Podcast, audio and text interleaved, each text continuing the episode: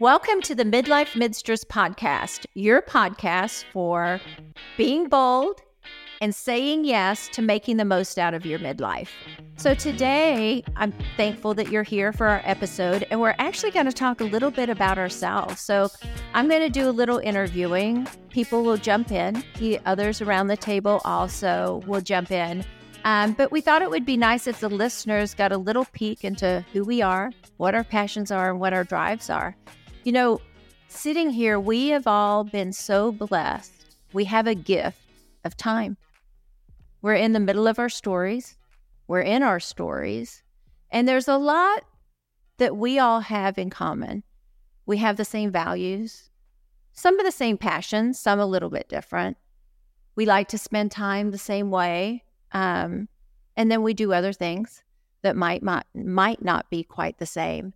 So I think as listeners, as people listen to this, they're going to see a lot that we have in common that maybe they wouldn't think that they would. And so I'm looking forward to that, to the perspectives and the um, life experiences that listeners, as well as all of us, can connect with. So I hope you enjoy our episode. So, Marla, I've known you for over 20 years. I think at least both of you I met when I first moved here, or very close from Texas um, into the DMV area, the DC area. And I was so happy that I did meet you. But what I find fun and interesting about you is that you have always been that person that I feel has been in constant motion of defining yourself, of redefining yourself through all your stages of life that I've had the privilege of knowing. And the other thing that I love about you is not only do you do that when life shifts for you, but you have this beautiful soul that you dig so deep in, I feel, that you just see what's around you and you make the most of it. And I love that about you. So I don't know where that came from, but I kind of like to know where that came from. So I'm going to ask you, like, what your upbringing was. Like, I don't know exactly. I've met your parents, never met your brother. I know you're from New Jersey, but I'd like to know a little bit more about your upbringing and how that kind of meshes with that wonderful attitude of yours and that real soulful, deep digging that I feel you do. You know, it's it's so funny, Marianne, because um, your reference to when we met was actually at a point in my life of great transition. And I don't really think about the fact that my life had a number of significant challenges before the challenges of the last five or six years, which we'll we can talk about later. So I met you when um, my job that I had been in for six and a half years was eliminated, and three positions were merged into one. And I had a one year sabbatical, if you will, and was able to do some things that, as a full time working mother of two, I wasn't really able to do. And that was how we met. So, that feeling of constant motion was actually something where I wasn't really moving, I wasn't working. And so I was looking at different ways to fill my time and be more engaged with my family. Um, but back to where I grew up and what makes me tick. So I actually I was born and raised in New York, um, New York City until I was nine, and my parents moved out of the city. This was the early '70s during the white flight period, and um, I believe the situation was that my mom was um, accosted in the elevator of our apartment building. And I think that was the impetus for us to move to the suburbs. So, lived in New York City till I was nine in the East Village, which now is super trendy. Um, my dad worked at the United Nations, and my mom, um, in the early years, was a volunteer at our school. And then um, she got a job um, working as the office manager and bookkeeper at a local plumbing um, company and then went to school to get her master's in gerontology. So my parents really were um, very inspirational people to me. Uh, my dad working, if you will, at a nonprofit organization, and my mom um, doing a lot of volunteer work, sometimes embarrassing to me, when she had us at the Scarsdale train station handing out leaflets to fight the um, the board, uh, our school board's decision to put a uh, uh, pool and a gym and spend all this money. And she just felt like it was too much money for what they were looking to do and they could do so much more with it. And so my brother and mom and I went to the train station at rush hour and handed out leaflets. And um, I was probably, no, I wasn't probably, I was most definitely um, embarrassed to be doing that. But it's those life events it's seeing your parents rise to challenges, to being bold, right? Yeah. And saying yes and being fearless that in many ways, I think they instilled that in me without necessarily saying outright, be mm. bold, be fearless. But they took a stand or they worked in an environment where they were trying to make a difference. Wow, listening to you um, talk about that, I can see how that was probably quite the influence. It seems like they live by their convictions. Absolutely, and and it's funny too, just because um, of their ages. My parents lived life as you might call hippie life, except that they were a little older, so they were beatniks. Um, and in fact, in the late fifties, um, they took an eighteen month long trip around the world. Why did in, you go in?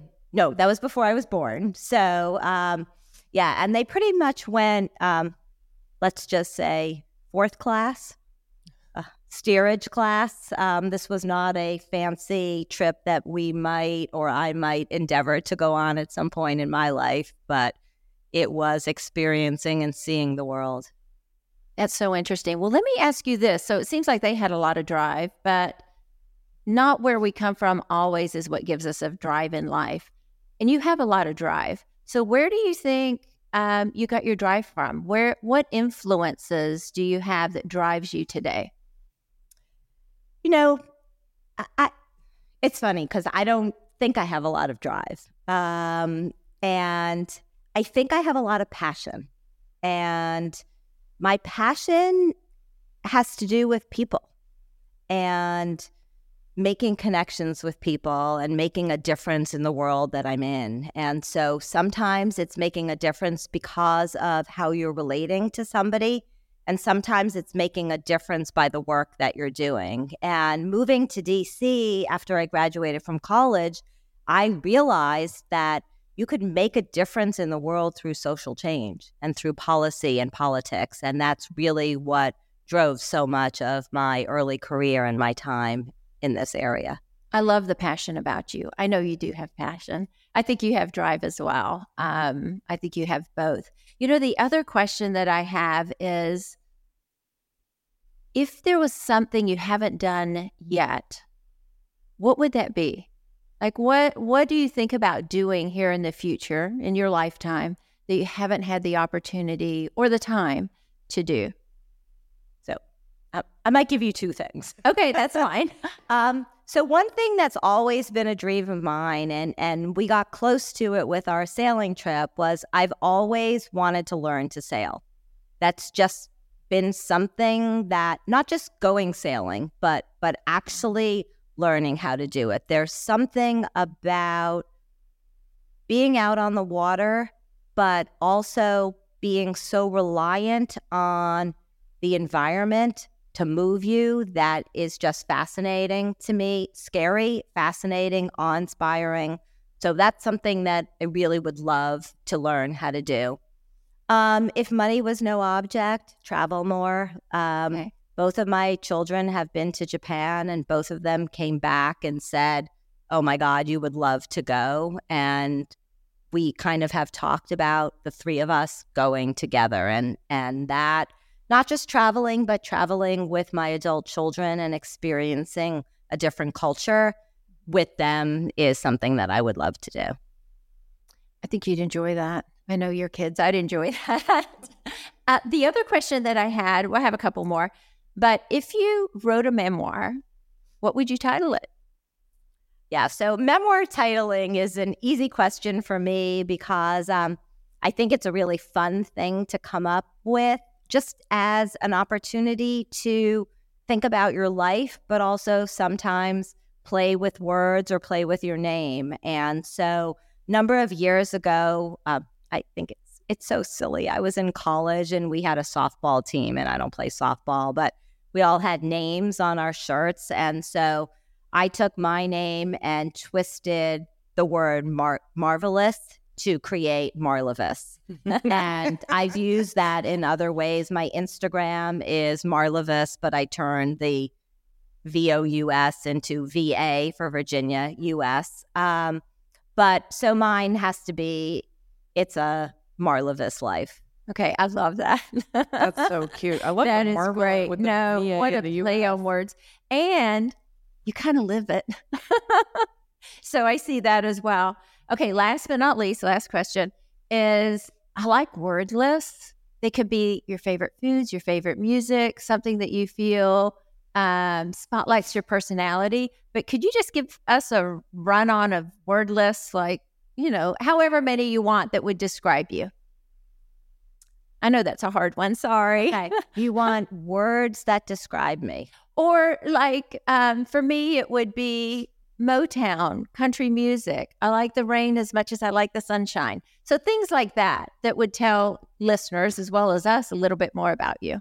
Okay, so uh, sweet or salty? If I had to pick, I pick salty. Uh, live music any day. Um, genres are rock, Grateful Dead, indie, folk.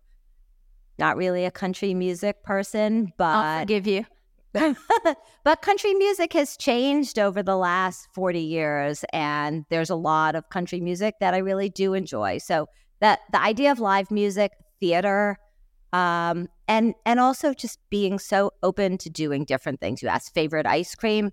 If I had to pick, again, so many new flavors of ice cream. If I had to stick to traditionals, give me coffee ice cream every day, fruit dessert over chocolate dessert. Uh, love whipped cream. I'm a morning person, but I can stay up at night. I love champagne. And I love I I just I feel so silly sometimes saying this, but I love being around people. It's just what fuels me. It makes me happy. It's the connections and ways that we can touch other people that at the end of the day, no matter what we contribute in the world around us, I think people remember us by how we treat them and how they feel when they're around us. And I think that's a big driver for me. Okay, I love that. I'd add one. I'd have to add glitter because I feel like you kind of bring the party and the glitter to things. you do. And I love that about you. So that's my addition to your list. Okay, that's fair. So maybe that's why I like champagne so much the bubbly aspect of champagne. And I like glitter. I'm going to go with that. You're the glitter. Glitter. Thank you. Anyway, thank you so much. It was fun to um, interview you and have you answer some of those questions. Some of the answers I kind of suspected that you would say because it's what I see as well. But when we introspectively look at ourselves and kind of like our take on ourselves, nobody knows you like you. Um, and I and I appreciated that. And I think for the listeners, when they watch us in the future, I think they'll have a little insight to who you are. So you've been in my life, Leslie Ann. I don't know the exact amount of years, but I've been in the DC area moving from Texas about 24, 25 years ago.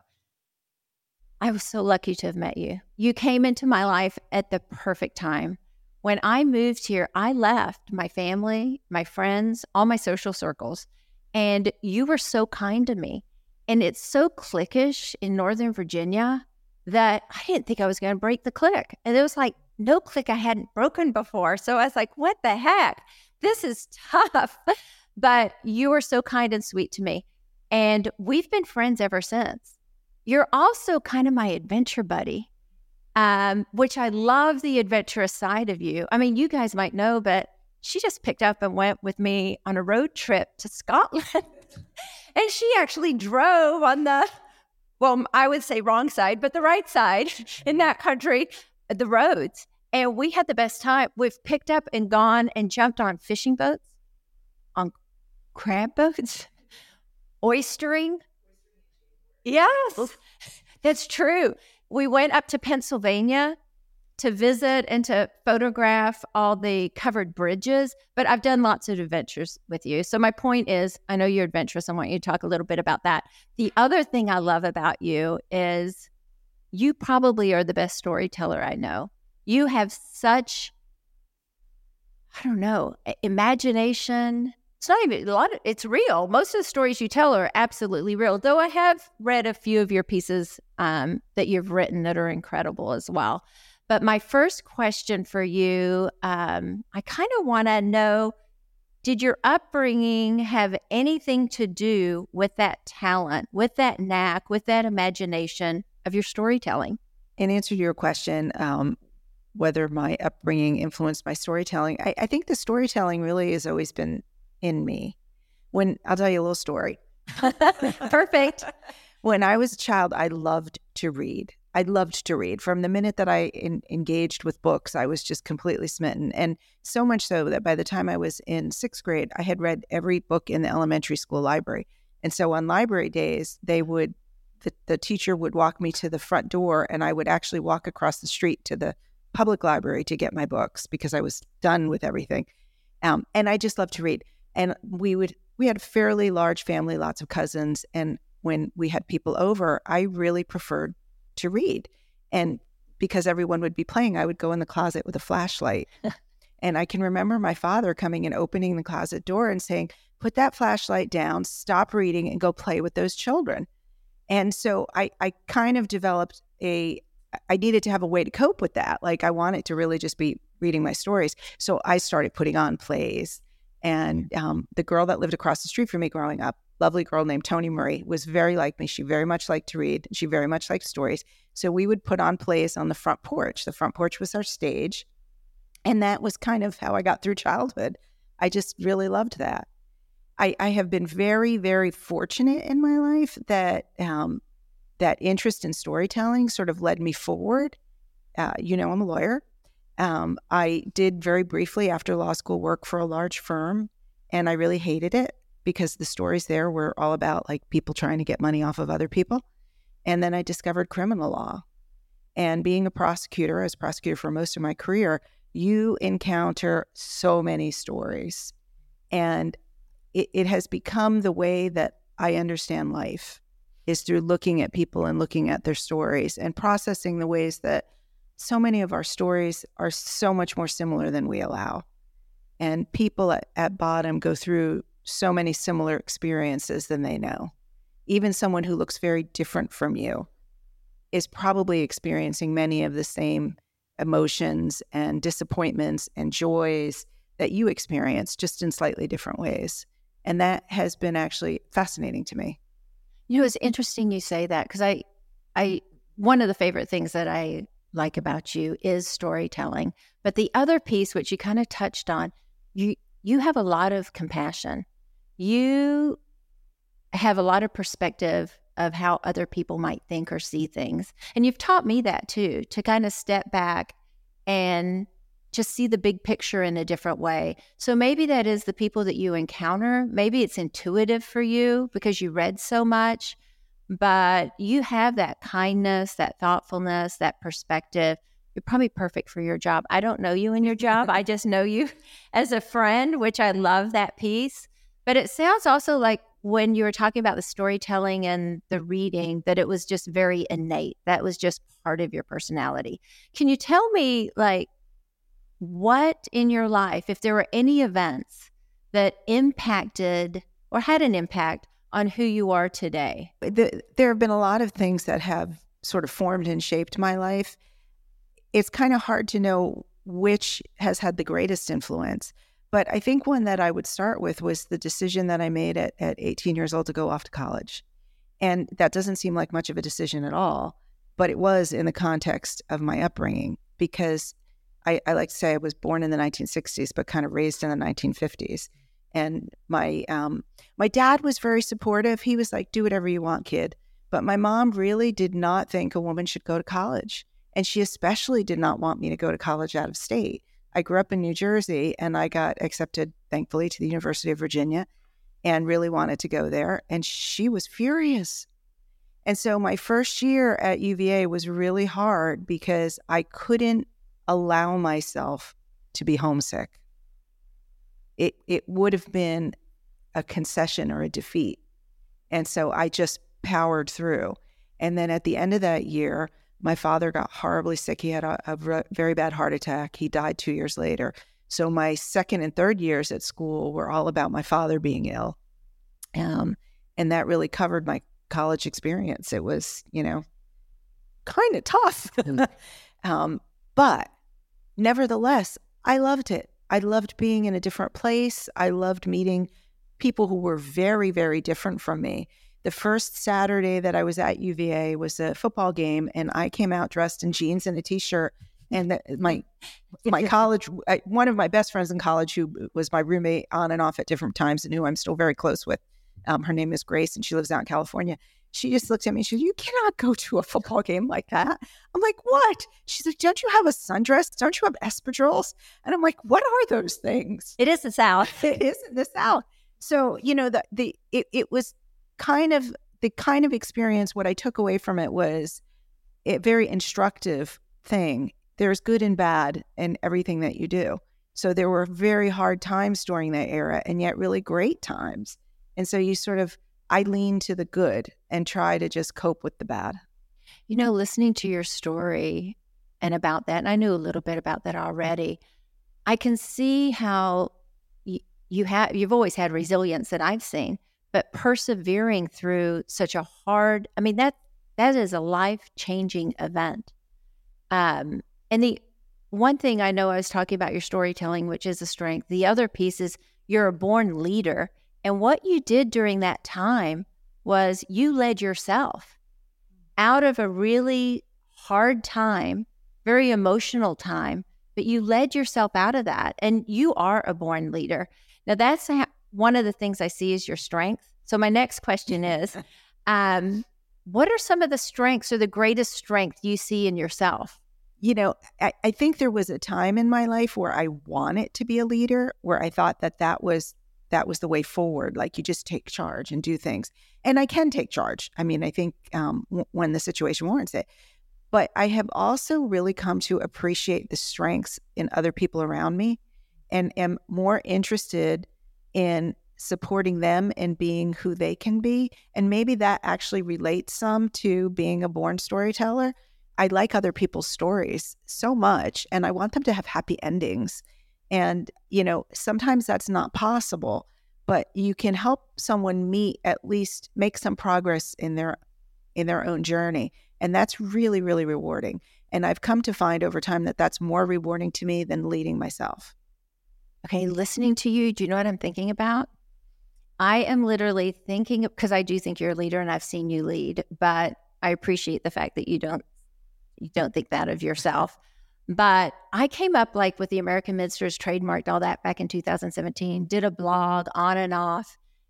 But you were the one that came up to me and gave me the nudge to do something more. So you supported me in that role.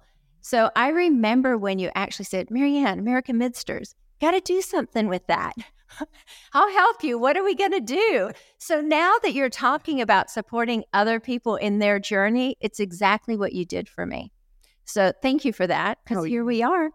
And it's been a delight for me. So it was a win win situation. Um, I love that actually. So the other, I asked this tomorrow. I'll probably ask it to everybody, and maybe you'll ask me this as well.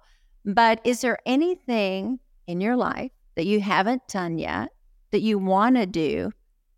Yeah, that you want to do. So, yes, there is something in my life that I haven't done and I would very much like to do. And it, it relates back to being a born storyteller. I have never written a story, a full story. I've written bits of stories. I've written, um, as you know, murder mysteries as uh, party games, but I have yet to actually write something. And this process that we're in is actually really inspiring me. And because I looked, you, had shared the questions that you were going to be asking, and I sort of thought about that yesterday. And so last night I actually started a story. Um, I don't know, maybe it'll be like the other ones and I won't finish it. I, I think it's a little scary because I love stories so much that putting my own out there feels like it's like setting myself up to fail. But um, but I think I'll do it.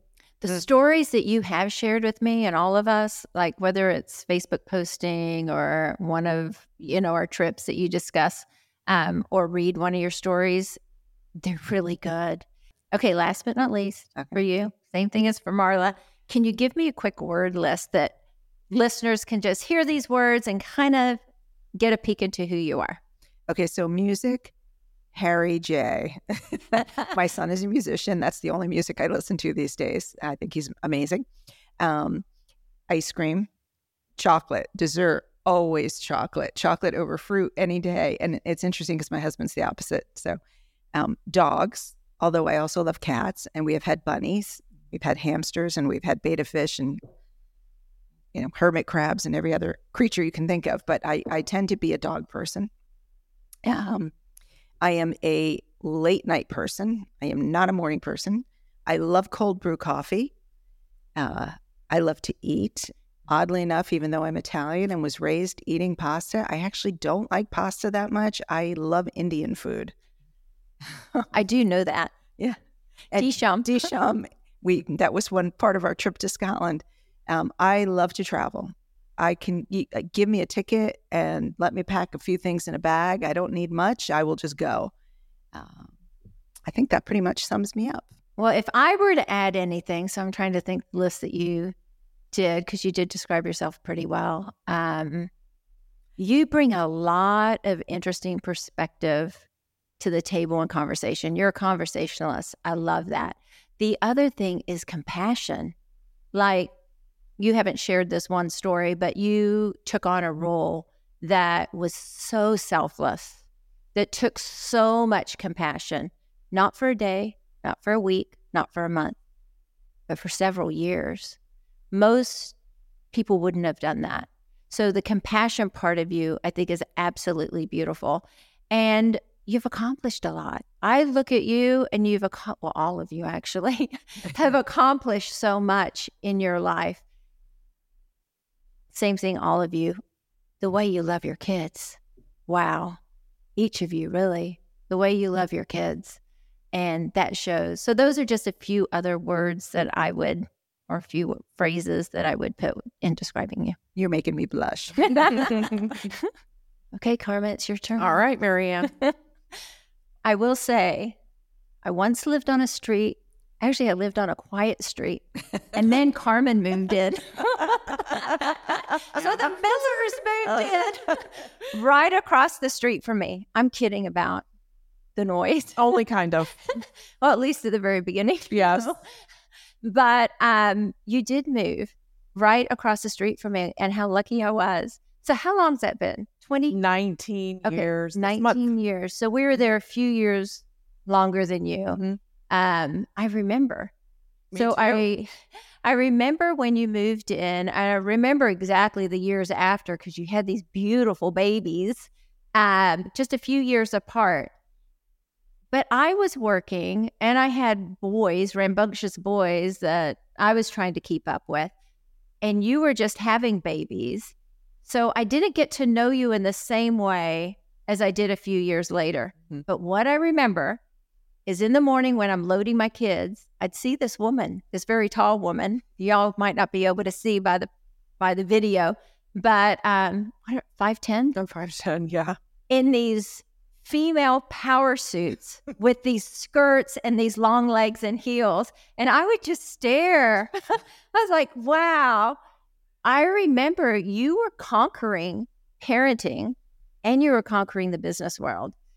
Now, I know the others have done the same in similar ways, but I just got to see it on a daily basis with you. And I was so impressed by that because I was not in corporate America Lucky you. so it was very different. But anyway, um, I always have seen you with drive, and I know uh, quite a bit about your family and a little bit about your mother, who also had has drive, obviously. But I'm just curious about where you had where you got that drive and wh- how you were able to balance those two things. What I, it looked to me is so beautifully, and and uh, to me it looked easy, but Oh, I'm sure it's it not was easy. not. Um, it's funny. Both of my parents are driven, but I'm not really sure that I got my drive from them. So my father's an immigrant to the United States. He's from Honduras originally, and my mom grew up on a farm in West Texas um, in a very poor family. They didn't have running water or electricity. Um, they didn't have running. They didn't have electricity until she was six, and they didn't have running water until she was a high school senior.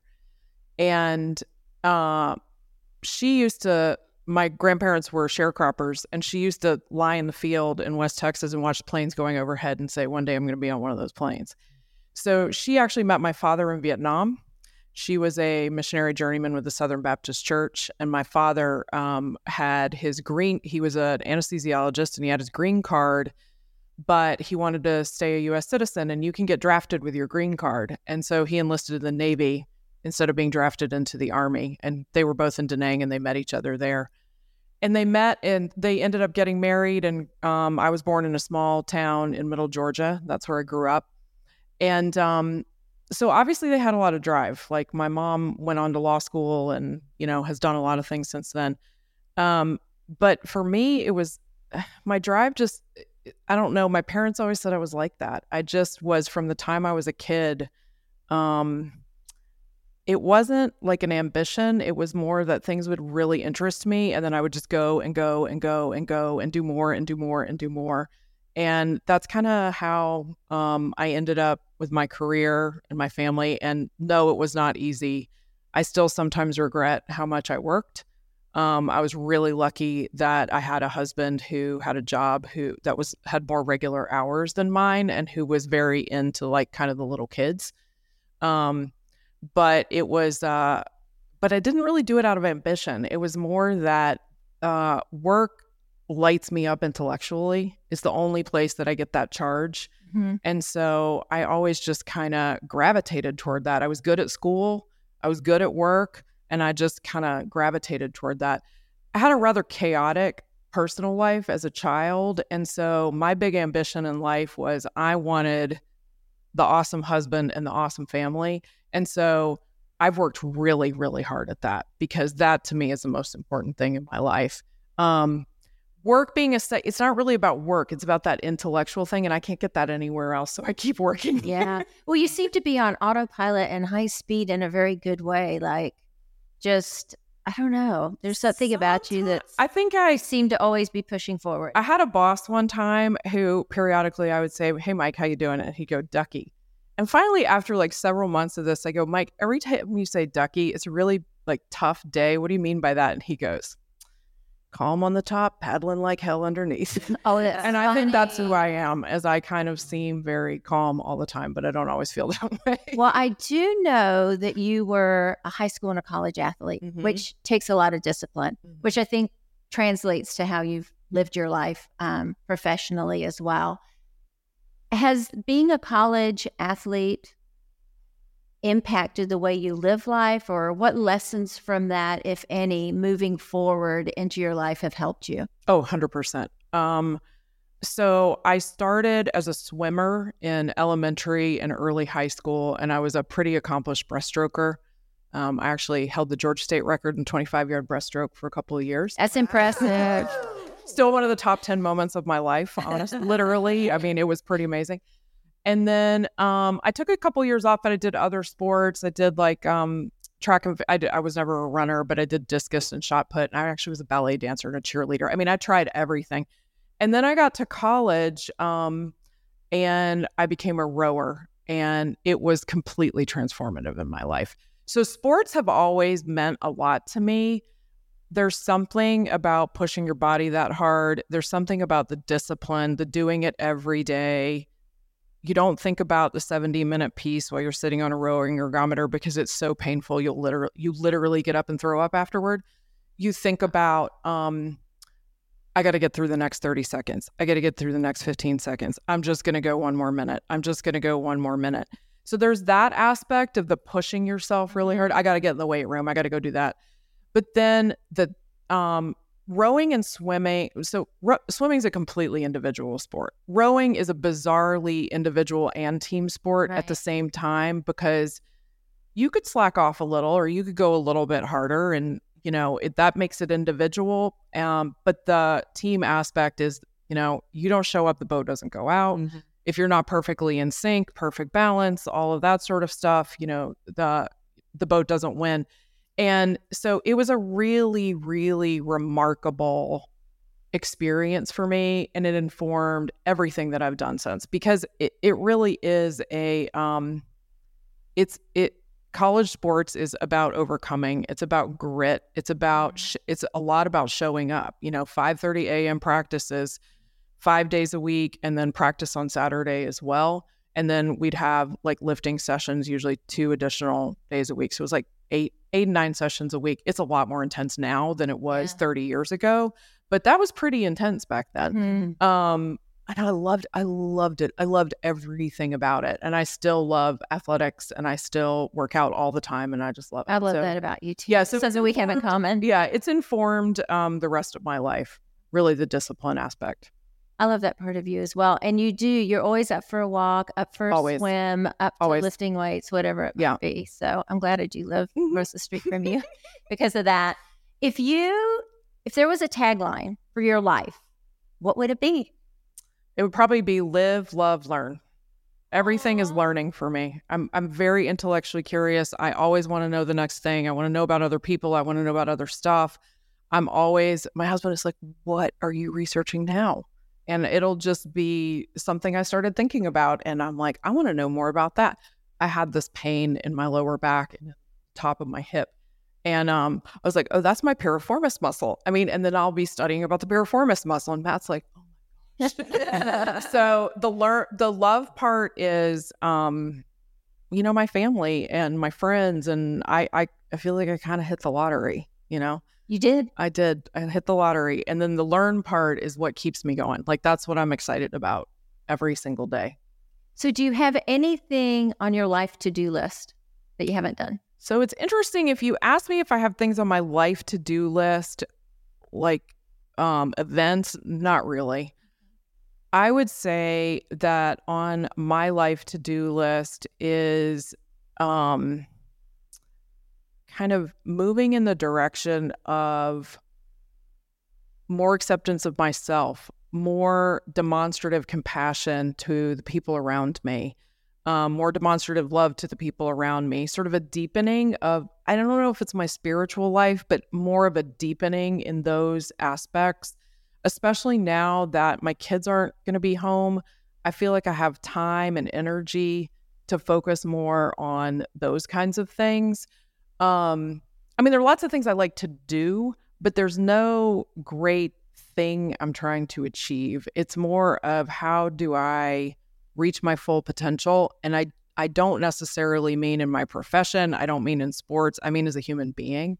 So I think that's kind of what I spend my time thinking about these days is um you know what does that look like and, and how do i get there Well, you can go deep with me any day you want. Day. But i mean there are things like last year when i turned 50 i decided i wanted to do a pull-up and i did one two weeks ago. I saw the video. i saw it and I was like, oh, I- 51 years I old yeah i actually so y'all it was hilarious. I was downstairs in my basement. We have a little pull-up bar and i was like I haven't tried this in a few months and I've been working out and my lats have gotten really strong. So, and I could do one in college. I could do like three in college, but it's been a long time. And I weigh a lot. I'm five foot 10 and I was a rower. So I'm very heavily muscled. So pulling up is a lot. So, um, I put the little pull up bar over and I walked up and I put my hands on it and I pulled up and then I got down and I walked away and I was like, I don't think I really did that. Yeah. so I walked back and I did it again. And I was like, oh my gosh, I did that. I was like running around the basement. And then my son got up. He's 18. Um, he goes to college in a couple months. I was like, Gabriel, come downstairs. Uh, You have to tell me if I actually did this pull up or if I'm like cheating somehow or I didn't do it right. And he's like, okay, mom. And he and I talk about working out all the time. We talk about working out. We talk about eating right. Like we, I mean, this is like the topic of our conversation all the time. So he comes downstairs. I'm like, okay, ready? I said, I can't do it from a hanging position, but I can do it from standing. He's like, okay. So I reach over and I, I actually did a chin up and I did the chin up and he goes, yeah, you did it. And I was like, ah! So then Matt, my husband, comes home. I was like, you gotta come downstairs. You guys see that I did this chin up? So my poor family is like, oh my Okay, God. you did she for goes- the one. Yeah, just like I realized I couldn't do it by the end. I was like, oh, yeah. So, That's um, yeah, it's always like, what else can I do? Let me ask you this. I think I proposed in the questions to you about giving one or two sentences that might define you, but I actually love your tagline. I think you hit it there. Is there, can you just rattle off a word list of things that you like, things that would define you, things that maybe the viewers would get an idea or connect with you? Swimming, swimming, swimming, swimming, swimming, water all the time at all times. Our friend Michelle, who's not here yet, I've been pool sitting for her this summer. And Matt's like, she was out of town. Matt's like, Are you going to the pool again? I'm like, mm-hmm. He's like, Where are you? He texts me, Where are you? I'm at the pool. and he goes, What do you do at the pool? I'm like, I do flips. And then I swim back and forth. And then I do some more flips. And he's like, What are you, 10? And I'm like, "Mm, Pretty much. I So, water. Yeah, yeah, yeah. You and I Yeah. got that going on. So swim, swim, swim is one. I love a coffee shop. I love a coffee shop. I, you know, Rare Bird Coffee in Falls Church, Virginia, Northside Social in Falls Church, Virginia. I mean, I can rattle off every coffee shop. Um, I do love chocolate. What else do I love? Um, ooh, when the sheets are fresh, when they've just been laundered and you get into the bed and it's very comfortable. Um, obviously I love to exercise. That just gives me great joy. One of my favorite things in the whole world is dance party. My 18 year old might kill me for this, but pretty much his entire senior year, we've had dance party in the kitchen at least two to three times a week. The hardcore rap doesn't really work for me, but he's also got a wonderful Latin playlist and he's also got some great pop music. So the two of us spend a lot of time dancing in the kitchen. And I did it with my daughter when she was in high school too. And then my husband, he's like German, Midwestern. He doesn't dance so much, but the rest of us do. Well, I one word that I, you didn't include is I I look at you and and I know you, so I know you have confidence, and I love that about you. And then the other thing is just very non-judgmental. Any well, actually, everybody around the table is that way, but I because I live across from you, something if there's like a little fire, I'm I'm talking to you because you're right there. It's quick and just totally non-judgmental. Good advice.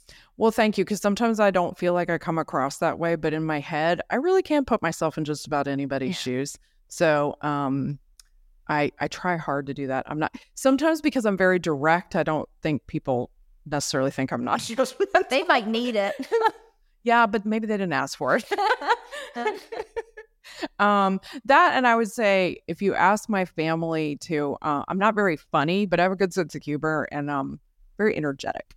and you like to laugh. I do like to laugh. I do like to Well, thank you. Thank you guys all. This is great. Oh, you're not getting off the hook.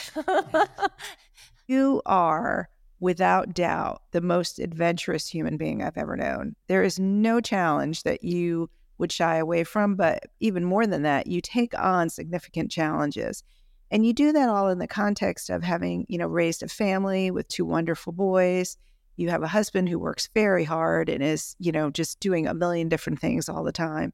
And you were holding down your own career as a as a nurse. And you know, for our listeners out there, if you ever have any medical issues, there's no one better to ask than Marianne. Amen to that.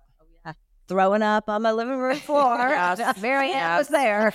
Yes. Um, so I'm just curious, where does all that boundless energy you have come from? How can you be so many things an excellent mother, an excellent wife, an excellent nurse, a terrific friend, a person who starts a podcast, a boat captain? You and your husband built a boat. You recently did your first sprint triathlon. You're a photographer. You're a great cook. Where does that come I'm from? totally embarrassed. Gosh, I've never really thought about it that way. I think you guys know me enough. I, I wake up in the morning with a smile. I've been very blessed. I do not take that for granted. Um, I just feel like I've lived a very blessed life. But my energy truly comes from my family and my friends like you and just seizing the moment in life. I I will say I think I've always been that way. It really changed gears when I had a significant event in my life when my oldest child got very sick and was given a diagnosis that was not so great. He's alive and he's well. But he taught me too, even though I had all that, a lot of that, I just seize the moments now because I will not take tomorrow for granted. Um, and I love adventure. I do have an adventurous spirit. We talked a little bit before we started, and we were talking. I think you were talking. We were talking about the Barbie movie, actually, and you were talking about your Barbies and so forth. And I was like, oh, I was like a Grizzly Adams. I grabbed my peanut butter, and I'd go on my adventure. so I was always like had that spirit. My mother also is pretty much an adventurous. Um, so, and at some point we'll get into, or I'll talk to you about more about my lives. And my parents were pretty adventurous. Um, I lived in several countries, like four or five countries before I was the age of 10. So they would pick up and go um, for work related, but I was able to do that. But I, I just have this innate spirit that I just want want to do things. I want to experience things. I'm the type of person that will go out in the rain, put my tongue out, and literally feel the rain. It's just who I am. It's one of my favorite things about you because you're one of my few friends that I'll be like, "Do you want to do this?" And you're like, "Yeah, sure." She never says no. She never says no. We don't. Okay, I have another question. okay. You mentioned earlier when you were asking me questions that I'm also friends with your husband, who is a Mhm. wonderful man.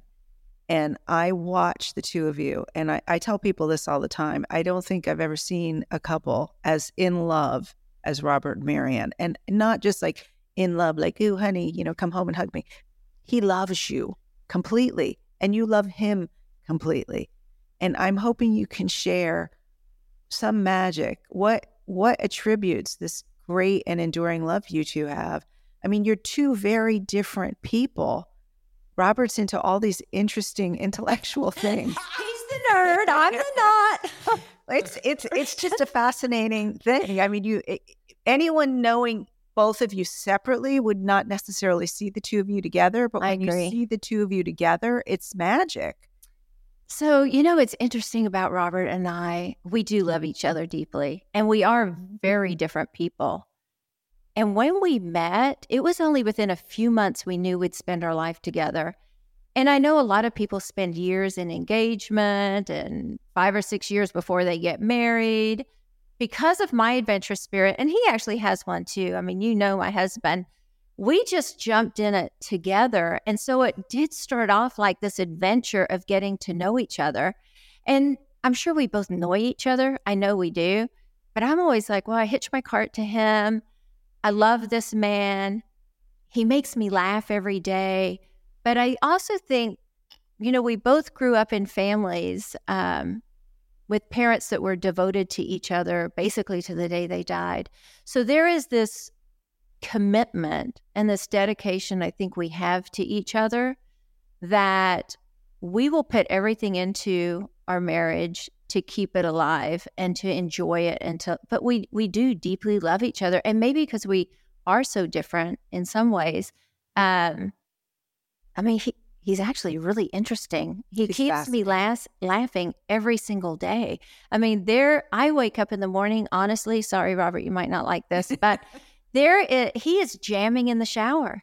That is his morning the music is going and he is dancing and showering and how can you not love a human like that so um i yeah i think it's just pure dedication and enjoyment and respect for each other but that that's nice observation He is hilarious. Too. yeah well we were talking about him earlier and she's like oh he's the biggest flirt i know and i was like he is such a flirt but i am too so So one of my favorite that when we first moved in, my daughter and my daughter was two and a half years old, and she and Marianne fell in love with each other. You know, I worked for Robert for a while. Oh, you and did? We used to have lunch together. We would all have lunch in the conference room uh, at the at the firm where we were working at the time, and I I- would walk away from the lunch table every day absolutely soaked in tears from laughing so hard. It Mhm. was just constant, Mm-hmm. constant humor. So, I have another question for you. okay You mentioned that you moved around a lot as a child, i did and for a lot of people, I think that that could be kind of traumatic. But you seem to have weathered it well. I, I'm wondering what strengths you see in yourself that you think you drew on during that time, and what strengths did you maybe develop because of that? So, what was innate to you that you were able to rely on, and then also what did you develop through the experience? So I think what helped me with that, because I was born in England, moved to Sydney, Australia, spent a year in Singapore, which I don't, I do remember that, not so much Indonesia, and then landed in the United States when I was almost 10 years old, um, from a city life to a farm life for a few years, which was very different. But I think what drew me or helped me get through that is that sibling unit so I know you've met some of my family. I have two sisters and a brother, and then, of course, my parents. And I think that I always felt like no matter where I went, that I had that family unit. And that might actually be why you were asking the question about my husband as well. Um, my family unit, my husband and my children, we are very tight and very close. So I think that helps with resilience for sure. And then I think I like adventure. So even though, mm. yes, I did move and they were extremely different, pla- mm, I mean, culturally very different places, I love that adventure. And taking from that would be probably the adventure mm. aspect of me where I do want to experience other things, like very different things than I sit in on a day to day basis. And that I seek those out.